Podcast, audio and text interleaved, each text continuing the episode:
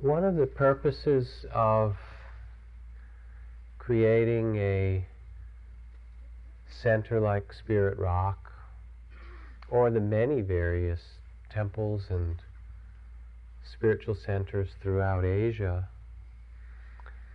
sometimes they're referred to as places of peace.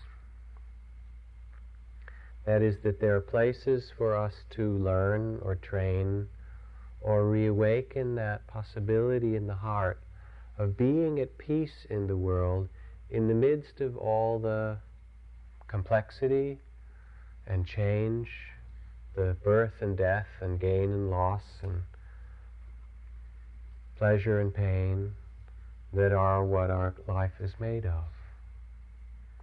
And the very practice of meditation of mindfulness that we've been speaking about over these last few weeks in particular is the practice of learning to sit as a Buddha and to receive sorrows and joy, love and fear, expectations and judgments and plans and excitement with respect as if we could bow to each of them, knowing that these are the energies of life and yet somehow being bigger than those, resting in some greater spaciousness of our own heart or mind.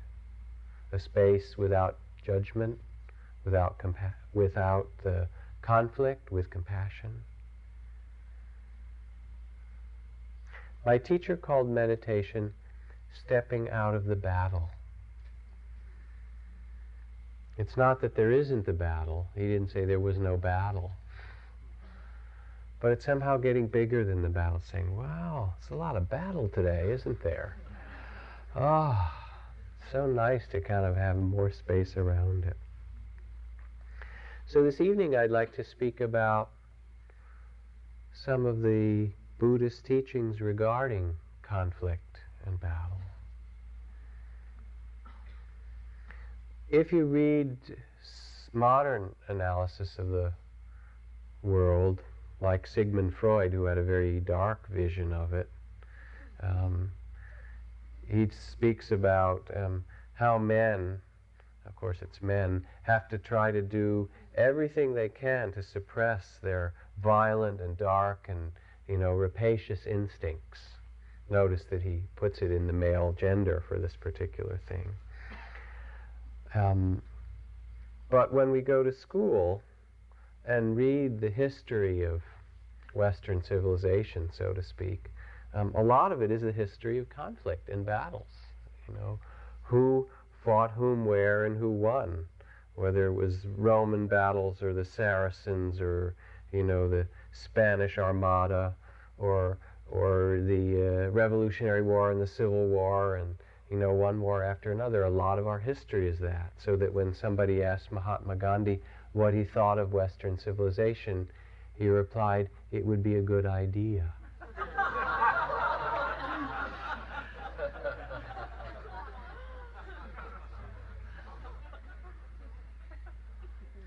but it's not just history. Aristotle said, Only the dead have seen the end of war. Only the dead have seen the end of war. It's a very powerful and painful statement. And all you have to do is turn on the news and watch this month Chechnya or one Kurdish faction with another or the places where the cameras aren't that still continue in Kabul in Afghanistan and in Angola in Africa and many many other places. Many of them in Europe. Who would have thought a few years ago it was going to be in Europe Yes? So, a question for us, a really pressing question as human beings can we learn another way? Is it possible? One of the things that I've read as a psychologist into, in, about, that's interested me, has been the history of childhood and read a number of books and journals um, that look at how children were seen and held in previous uh, eras. Um, some of them do analysis, for example, they'll take all the extant writings from ancient Greece uh, or ancient China or ancient Rome and pull out of them every reference to children and organize and see what do they say about children in those writings. Um, ancient India. And one of the things you learn in that kind of study, although there's beautiful aspects to childhood, there was also widespread slavery and the selling of children, infanticide, grave abuse of children, child labor, and not only that, it lasted until early in this century in many, many parts of the world, including in some extent in our country. Certainly the child labor laws are, are within this century. And now, for the most part, children aren't sold. And they're not made slaves in the most ostensible way, maybe still economically so. And at least in the U.S., there are child labor laws. And the world's way of holding the place of children has changed some, hasn't it? There's an article in my favorite radical journal, which is Mothering Magazine. This, it is. It's quite. It's really. It's the most radical journal. Makes Greenpeace and all those other things that I get, you know, and things that seem seem very tame, really, because it goes to the root of things. Um, but one of the articles in this past issue was about spanking from Evie LeShan, who's written 30 children's books and now is in her 70s. She said she wants it on her tombstone. Don't hit your children. And she writes about it from her experience. She said, like, I saw a little boy take a truck away from another child in the sandbox. The victim, who was a year um, uh, or so younger, um, oh no, the victim who was a year or two older, struck out at once to retrieve his toy from the younger boy and hit the perpetrator very hard. Mama climbed into the sandbox, wrathfully smacked her child and said, That'll teach you not to hit someone smaller than you. Case closed. We are creating a society of vengeance when we hit one another. And then she goes on. She said, In my 28 years of work in prisons, I have never met a person convicted of serious crime who wasn't beaten as a child.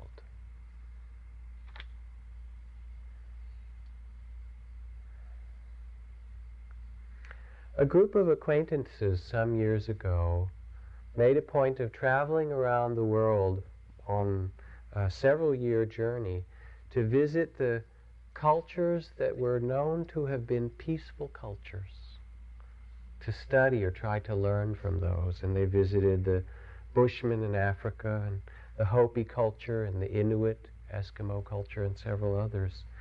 And some of the themes that they noticed in these societies that allowed them to be peaceful. First is that they had still a village or community life where you knew the other families and people around where you lived. And that that village life was in rhythm with nature. Secondly, that the spiritual teachings of those cultures were immanent, that is, here and now. They weren't waiting for the sacred to come at the end of life in some form of heaven or hell or ascension or whatever was supposed to be. If there was something divine, it was here and now. And the reverence then for life was their spiritual practice. And third, that they valued their own bodies and life. So there was an erotic life of music and dance and love and connection that the body was something that was valued.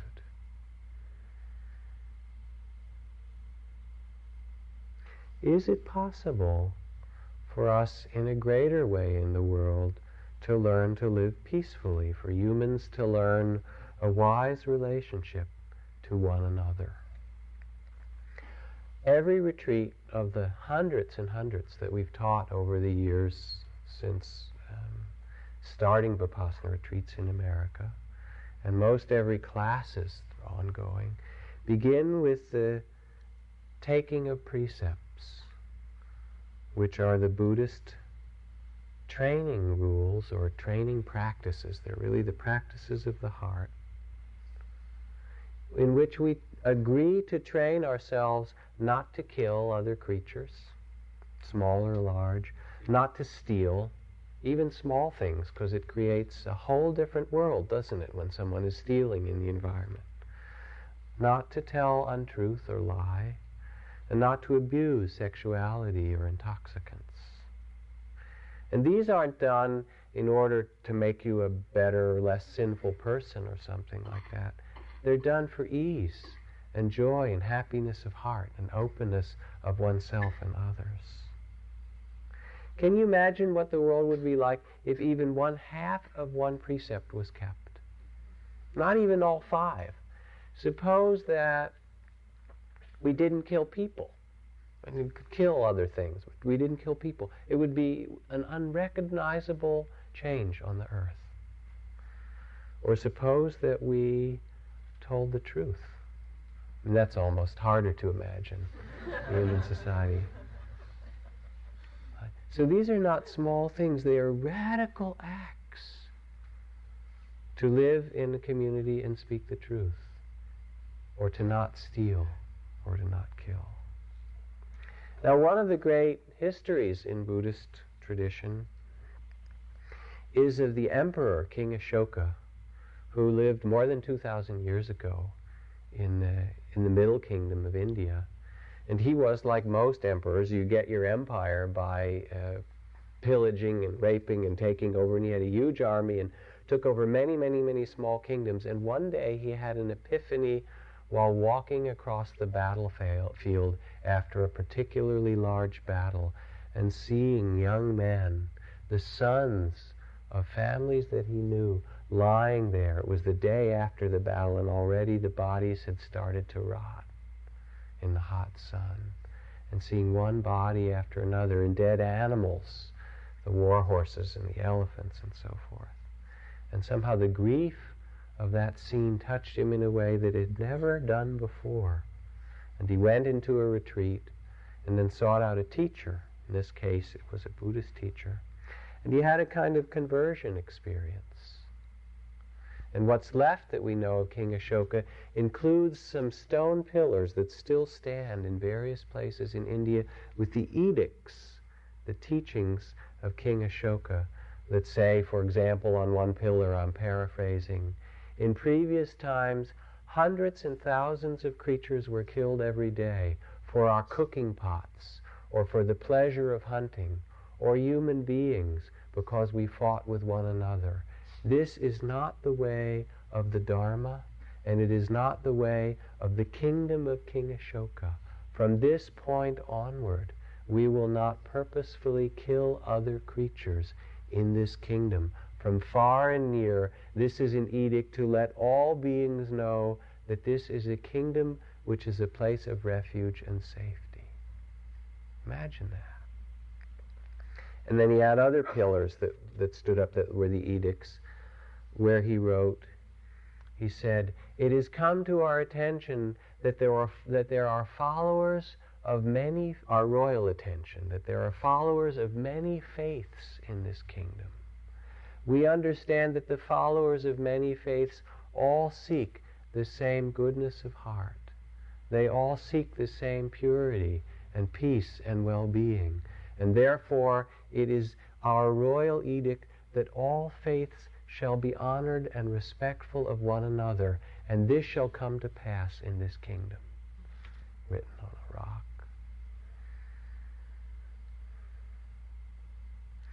And so there was a kingdom for a long time that followed of honesty and beauty. Many people think that it's not possible to live in this way. Kierkegaard wrote, he said, many people believe the biblical commandments, like love your neighbor as yourself, are intentionally a little too severe, like putting the clock ahead a half an hour to make sure of not being late in the morning. That it's not really something we could do, but we sort of talk about it. But to live a life in the Dharma is to seek to find that wisdom that steps out of the battle, that wise relationship. In the monastic communities, there are particular forms for this. There is a recitation of the patimokkha, that is the commitments or vows that monks take and nuns take every new moon and full moon. So every two weeks, where people will come together and recommit themselves to living a life of not harming one another. And sometimes before that, there's a time of confession. One of the things I've noticed on retreats where I do interviews with people individually, many, many thousands of these, is that those are often times of confession. People will be sitting and feel the things from their past and then come in and say, I can't even sit with myself unless I tell somebody this truth. And say, can I tell you what happened or what I've done? And my task is simply to listen. Sometimes to recommend amends that need to be made, or to make sure that that person in the future will protect themselves and will protect others. This happens in the monastic community. We come together again and again and retake our commitment to not harming. Or we have a ceremony of forgiveness called pavarana. After we'd lived together for a certain period of time, the teacher would come down from the high seat where he usually taught, and everyone would sit together on the same level in the circle. And people would apologize if they had harmed one another in a public way, or speak about things that were difficult, and ask one another's forgiveness. The practice of reconciliation. It's necessary. And it's necessary for us to learn not only that inwardly in ourself, all these conflicting voices, and we judge ourselves and we like this and we don't like that. And when we learn mindfulness, we stop and say, ah, judgment, conflict. This voice says one thing, this says another. We bow to them and find that place that can hold them all from the center.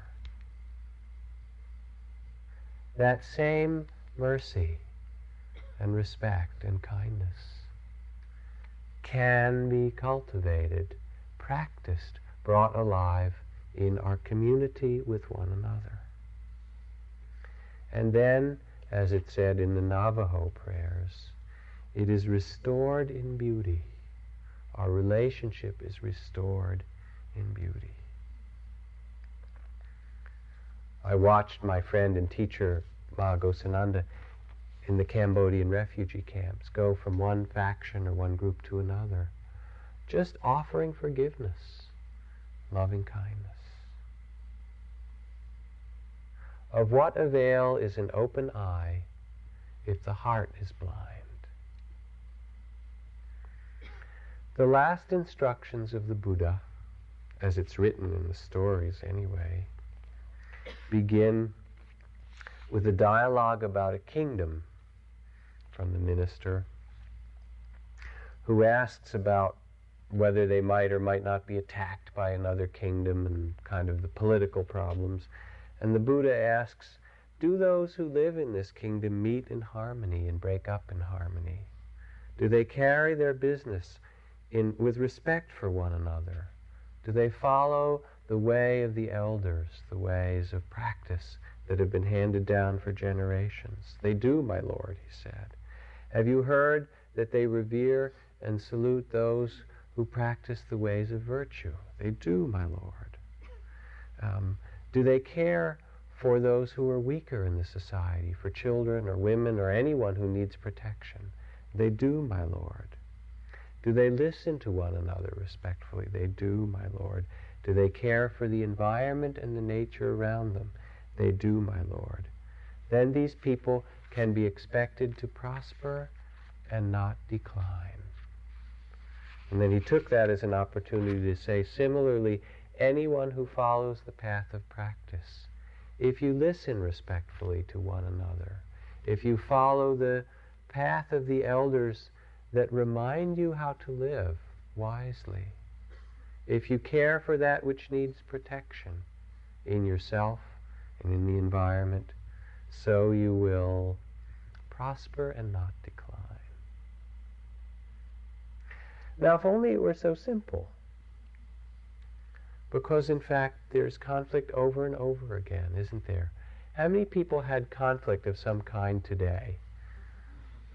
How about this week? How many didn't? A few. Thank you. Happy for you.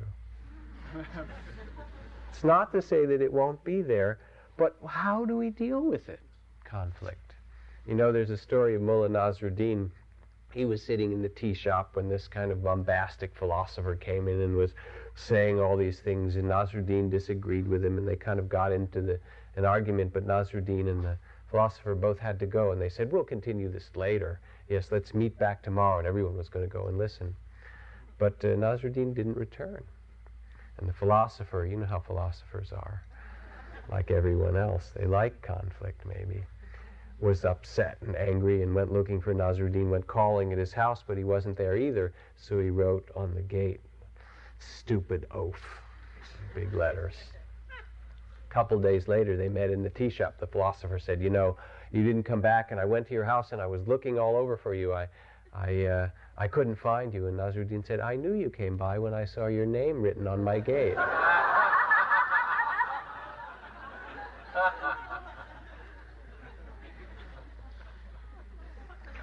We're not going to do away with it. When I went for many years to men's retreats with um, Michael Meade and Robert Bly and James Hillman became part of that series of years of retreats, we used to have conflict hour where instead of saying that it was a bad thing, we'd say, all right, anybody getting conflict in this room, stand up and put it out, and let's hear about it, and let's give it voice, and let's learn from it. You know, and people would get up and say what was bothering them, and who was bugging them, whatever, and we would practice with conflict rather than have it be underground. And then we actually ritualized it. Do you know what ritualized conflict is? Politics, for example. it is. I mean, this election that's coming up is instead of a battle. You know, instead of the Republicans and the Democrats and the Libertarians, whoever, all getting their troops out to see who's to who's to take power, it's ritualized conflict be grateful for it. I mean, it's messy, you know, and it's unpleasant and stuff like that, but it's a lot better than it could, that you know, than it might have been. So we ritualized conflict. We had, for example, dance contests, different groups where men would get out and dance and, and show what they felt, and then another group would have to come out and see if they could best those men. We even had insult contests, you know, and it was fun. Draw a big circle. Men have been doing this for a long time, you know, in the dirt you know, and from one team or the other, someone would go out and say, all right, you know, representing this side, they would be asked to give a more devastating and witty and clever insult to the man from the other team, you know, and there was a panel of judges. I loved it, actually. I had a good time all that. I did very well at it, I think. That's. Mm. In a way, sitting in meditation is a, is a ritual to deal with conflict for many of us. You come after a day or you sit down in the morning at home, and there are all these conflicting energies. To make a form which can hold those energies and respect them and yet step somehow out of the battle. Conflict arises often because of the different points of view we hold in ourself or between us, and there always will be. I don't paint things, wrote Matisse. I only paint the difference between things. But because there is that difference, there is conflict. I remember a true story of a, a man who took a, a Zen master to hear the Boston Symphony Orchestra play Beethoven's Ninth. Think, oh, it's sort of like the pinnacle of Western art and culture. Afterward, he said to the Zen master, Well, what did you think about that?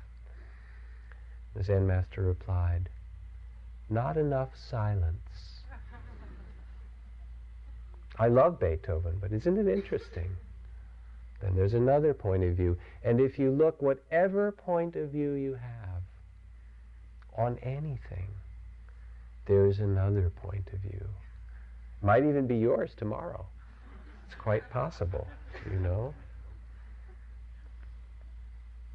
Now, a lot of conflict, if you begin to study it with your attention, comes out of fear. Fear of being hurt, fear of pain, fear of loss, fear of being embarrassed in some way or shown up. You understand? I mean, look how often that's the source of conflict. Fear has a thousand voices, a thousand reasons why, a thousand ways to bind us. But fear is all a lie. If you look, mostly fear is composed of thought and imagination. So we paint the tigers. And it threatens more often than anything our own identity of who we think we are. Yet who we really are can never be threatened. Nothing real can be threatened is one language for this. Give you an example.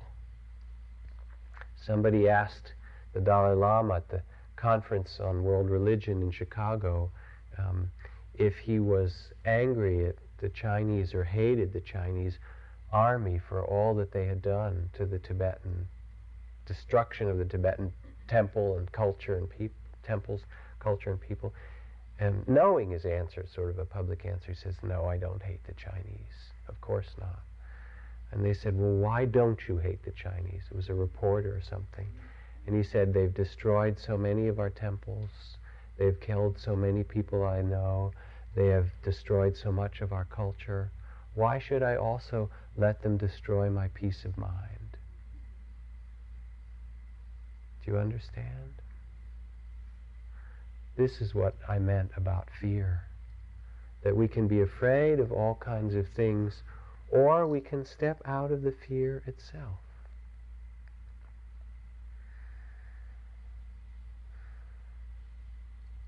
How do we handle conflict? In the monastic community, it's interesting. Some of the, some of the teachings that are given are to bring back concord when there's conflict. And there are two kinds of coming together when the Buddha spoke to Sariputra. He said, Harsh words do not serve as a remedy and are pleasant to no one, so fueling the conflict doesn't help. Take those in conflict and give them quiet places to be with themselves, and then listen with patience to both parties. There are two ways of reestablishing concord. One is in the letter of the law, and the other is in the spirit and the letter. The concord reestablished in the letter of the law serves no one. The concord reestablished in the spirit and the letter alone is right and true for us. So if there is conflict in the monasteries, there's a series of practices that are done. First, people are given a cooling off period. And it happened that people were fighting in the time of the Buddha, these monks, about the rules and the way should, they should live so badly. The Buddha was called in to kind of mediate this conflict, conflict, and they wouldn't listen to him. The monks who lived at the monastery called Kosambi. And one said, We're supposed to do this according to the rules, and the other said, No, you didn't keep the rules, and they continued to fight and were very angry. And the Buddha said, Wait a second, I made the rules. Listen to me. Do you think they listened? No, they were people, right? People listen sometimes and other times they don't. And they were they were identified with their point of view. And finally the Buddha threw up his hands and he said, It's not any use and went off to the forest to live for a time, for some months before he returned. They needed a cooling off period. And after a cooling off period, then the practices are first to sit face to face. That is to avoid, to bring all the parties who are in conflict together and to avoid what is called private communications. Do you know what that means? All those things that everybody says about who said and she said and why and so forth, all those things that fuel it, it's like pulling the fuel out of the fire. And then the second practice is called remembrance and listening. once everyone is there together, people are given the turn just to sit and speak about their experience, how it was for them. This is really making counsel. And counsel is wonderful. It works in a family as well. You know, when there's a conflict, to say, all right, let's sit down, or you could just sit down with your partner, with your lover or your spouse, periodically, and sit with one another, even if there's just little bits of conflict or very little at all, and say to one another, I'm going to sit and listen to you for 10 minutes or 15 minutes, whatever you need to say, I'm just going to sit here and be present and listen. And then after you've spoken, I'll take a turn. And whatever I need to say, I'll say. And you can listen for 10 or 15 minutes. It's a fantastic thing simply to sit in the presence of another person and listen. It's really what we do in here, that kind of listening. Then the practice that's requested is one of non stubbornness. And that is done in a very simple way. Each of the parties in the conflict is asked to speak about what was their responsibility, what was their part, how did they contribute to it. Oh, I didn't contribute at all myself, it's all my wife, you know. So they're asked to look from another side. And then there's a place for apologies, which are quite sweet when we receive them, and sometimes very hard to do. Humility, it's said in one of the teachings, means being the first person to say, I'm sorry, or I love you. It's a very courageous thing to say, I love you especially when there's conflict. And then, if there is still questions, there's a consensus of the elders who have all listened, and they say, This is what we seem to hear as being true, or what must be done. And an acceptance of what the elders say is asked for next. Can you accept what you hear from the elders after all this? And finally, the part that I like the best, which is called covering mud with straw. And that is, there's all this raw stuff, the wounds that have been brought up. People don't even like their wounds to be touched if they're physically cut, do you? Don't want somebody to touch your wounds, do you? And to, to be touched in the wounds of the heart is also difficult. So there's all this stuff stirred up in the wounds. And to make some peace over it, the members of that circle who are most deeply loved and respected are asked to speak. And they speak about reconciliation. And they speak about forgiveness. And they speak about the, the deepest understandings that they know of. To kind of bring an ease to the hearts of both of those who are there. They speak about the need to not put anyone out of your heart.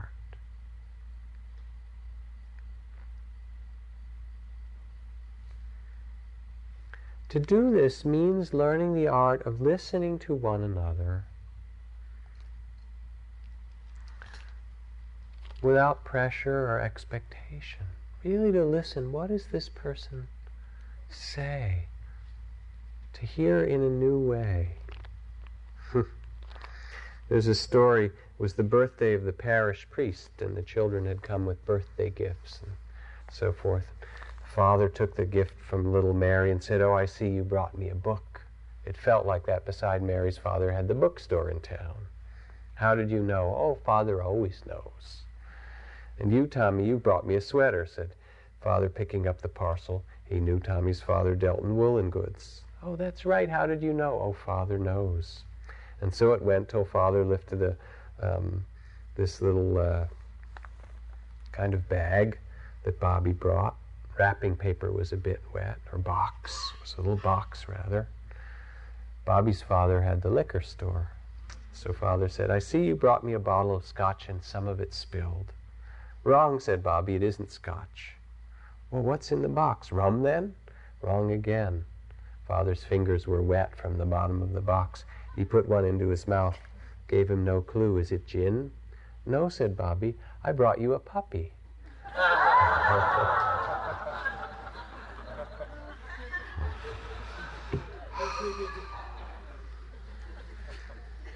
I know it with my daughter. You know, there are moments when her eyes start to glaze over, then you can sort of see it in her eyes. She's heard this parental thing, or she sees me, you know, getting my, my spiel ready that I've given to her a bunch of times before. And it's like she doesn't feel like I'm really there to hear where she is today. So, can we actually let go of our ideas of how it should be, of what we're afraid of, of what I want? There's a shift of identity from this small sense of self that's in the battle to that spaciousness.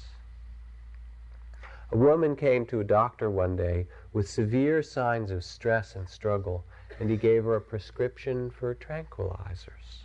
She wasn't that excited about it, but he said, please take them, try them, see if it works. Check in with me after a few weeks because you've been in such stress and conflict. So she came back a few weeks later. And he said, How is it? Does it feel any different? She said, No, I don't feel any different, but I've observed that other people seem a lot more relaxed.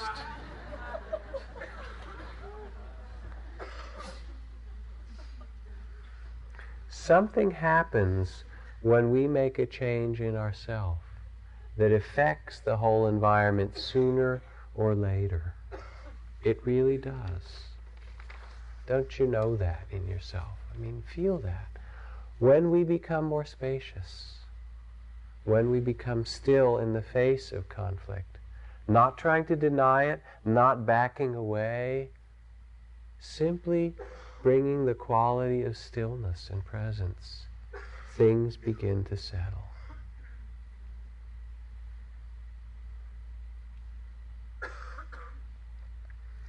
To let go means simply sensing that there is a much bigger dance going on than what we're in conflict about.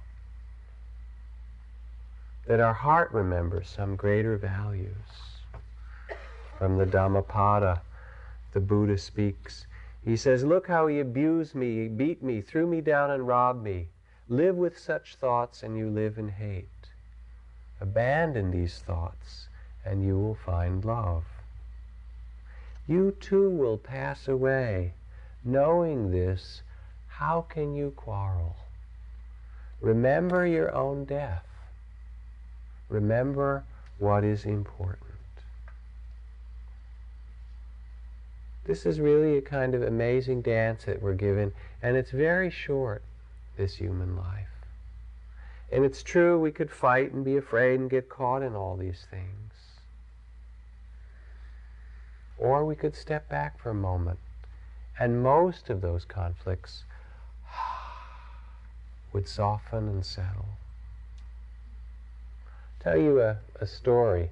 At the end of one of the men's retreats a couple of years ago that we did outside of Los Angeles in a rented kind of funky camp in the mountains for 115 men, um, a multicultural retreat with a lo- number of young men who were part of um, youth gangs in East Los Angeles and in Watts, um, men of color, a lot of this, working to somehow confront the pain of racism in this culture and the violence that's happened to our children.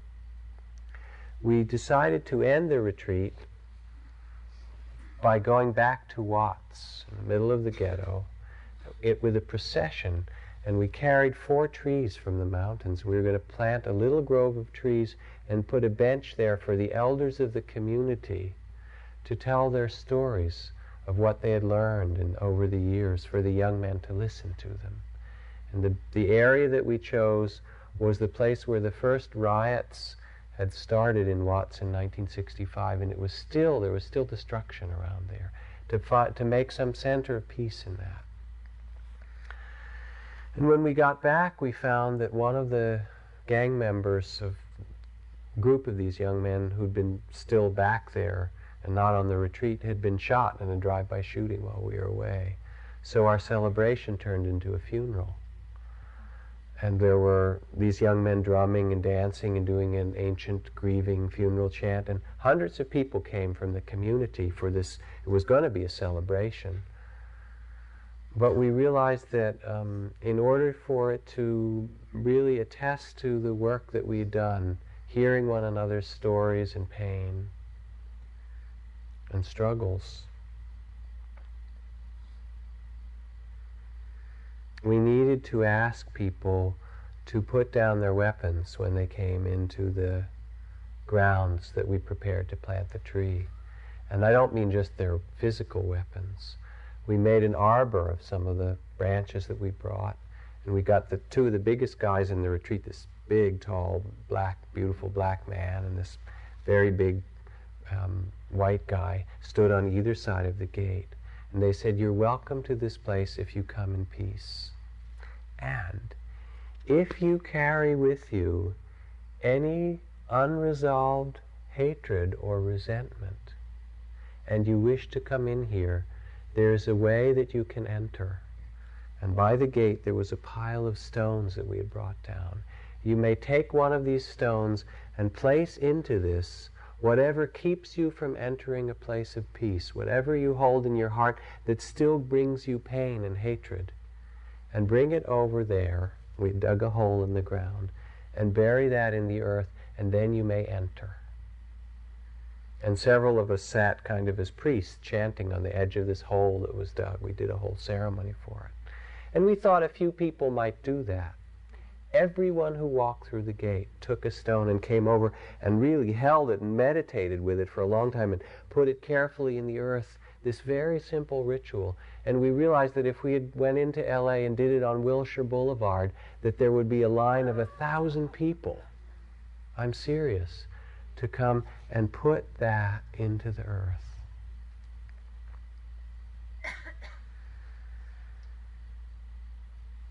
What does it mean to put that into the earth, to let go and start over? With an open heart and clear eyes. This is from Helen Keller. She wrote, Security is mostly a superstition. It does not exist in nature, nor do the children of human as a whole experience it. Avoiding danger is no safer in the long run than outright exposure. Life is either a daring adventure or nothing. What are we afraid of? To forgive allows us to start over again. To step out of the battle is to say, Yes, it's been painful. I've been afraid. It's so, and here I am again. Beyond my non cooperation, says Gandhi, there is always the keenest desire to cooperate on the slightest pretext with even the worst of opponents.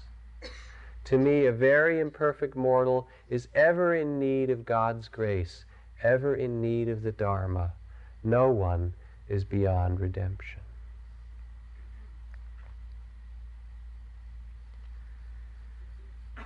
Gandhi spoke of this as the greatest act of courage. He said if he had to choose between nonviolence and or rather violence and cowardice, he would have chosen violence. He said, I would not do it as an act of cowardice. Let my first act every morning be this resolve I shall fear, fear no one on earth. I shall fear only God.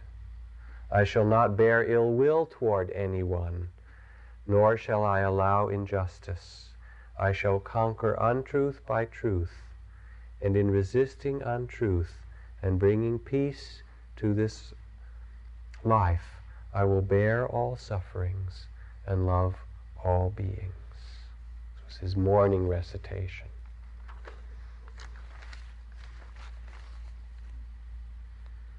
I don't know what's possible for us, but I do know that it's really a task that calls to every human being at this time on the earth and maybe it always did, can we find peace in ourselves?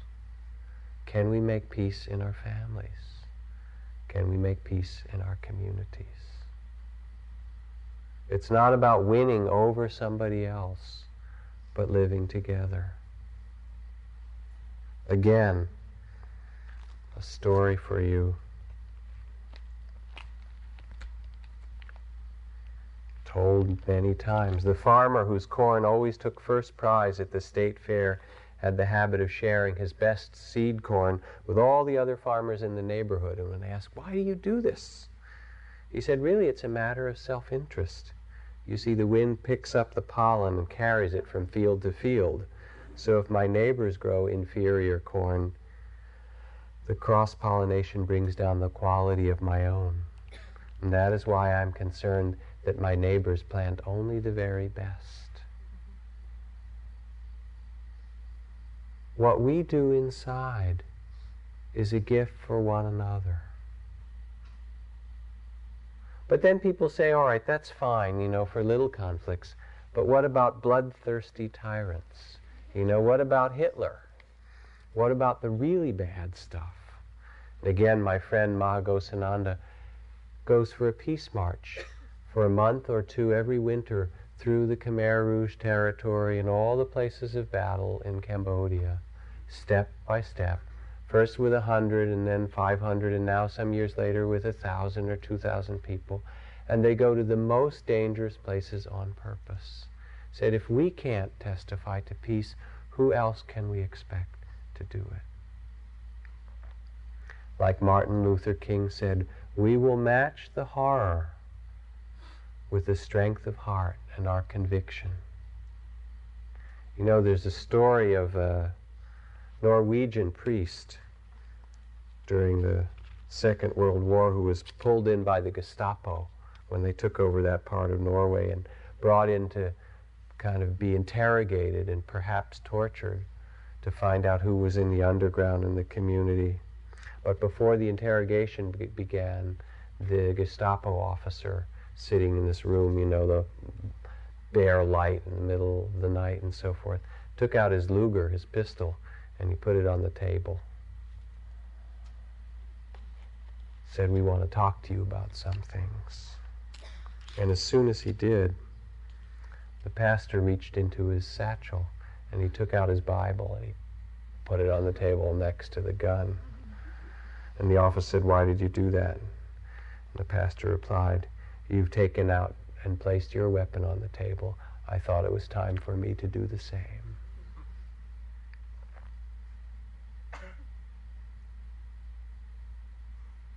There is another way, and in our hearts we know that's true. The unarmed truth will have the final word, said Martin Luther King. And within us, someplace deep, we know that this is so. Someday, after we have mastered the wind, the waves, the tide, and gravity, we shall harness for God, for the divine, the energies of the heart, says Teilhard de Chardin. And then for the second time in the history of the world, we will have discovered fire. I give this talk not to explain to you techniques of conflict resolution. There are little of those in there, and probably half the people in the room know them anyway.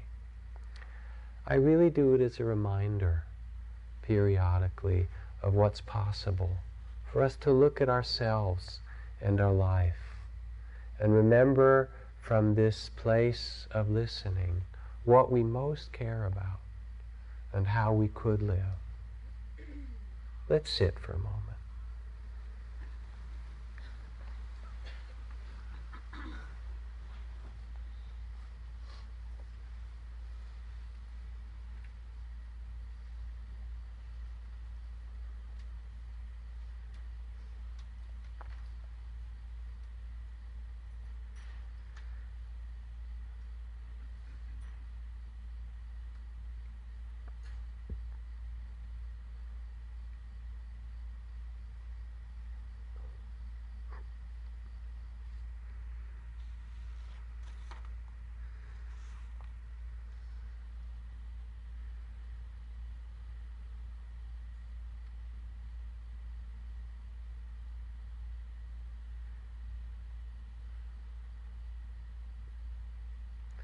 And as you sit quietly, first be aware of what are the greatest conflicts within yourself. Reflect or sense, remember.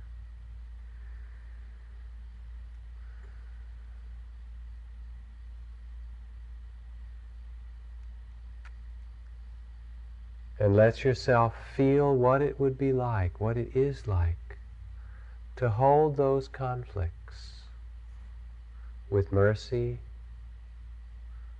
and respect and a spacious heart.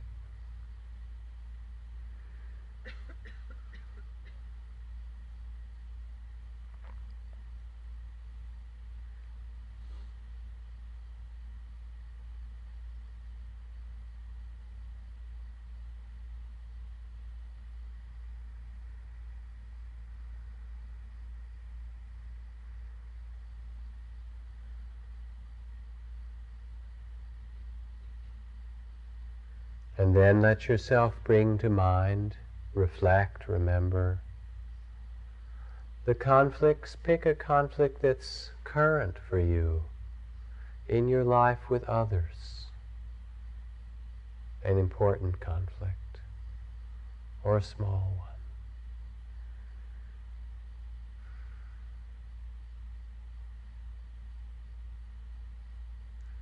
And let yourself see it from your own Buddha nature, from a place of understanding, spacious wisdom, and fearlessness, mercy.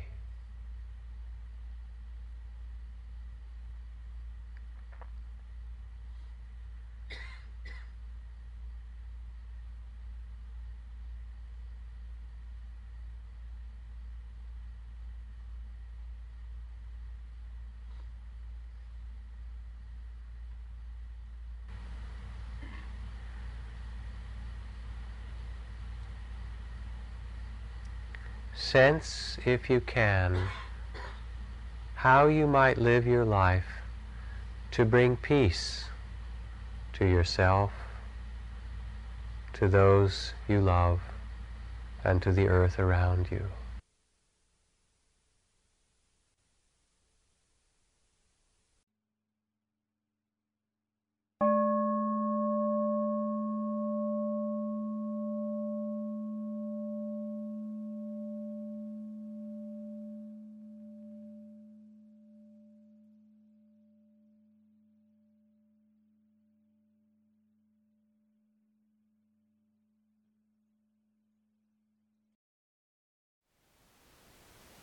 Thank you for listening. To learn how you can support the teachers and Dharma Seed, please visit dharmaseed.org slash donate.